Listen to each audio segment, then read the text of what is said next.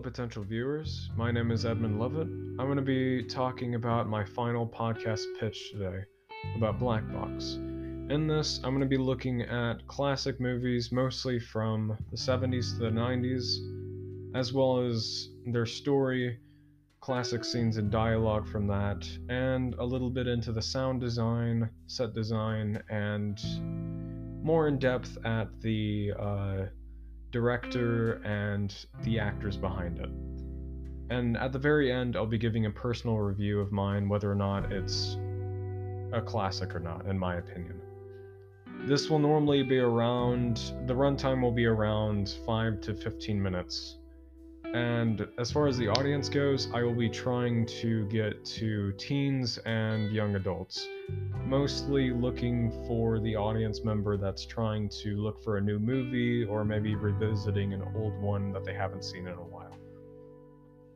Some podcasts that influenced me to make this was um, one that I've actually recently started listening to.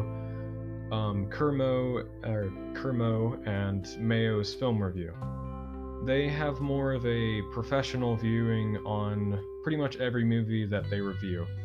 Though they keep a little bit lighthearted in some jokes here and there, they're able, easy, yeah, excuse me, they're easily able to keep the audience engaged, but they still keep it professional in a really interesting way.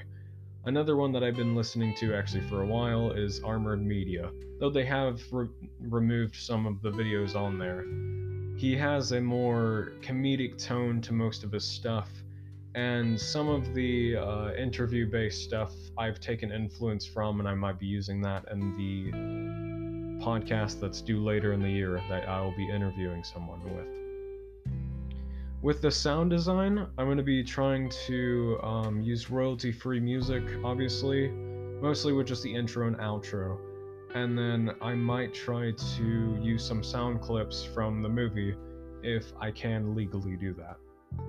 Um, my personality in these, I'm gonna be trying to mostly keep to my own, but um, I'll be making jokes here and there, and I'll try to keep it as interesting po- as possible. But I feel like the more and more I'm starting to make these, I feel like I will have an understanding of what I need to do. And as I study more about podcasting and about myself as well, I think I can get what kind of character I could probably pull off pretty well and keep it interesting.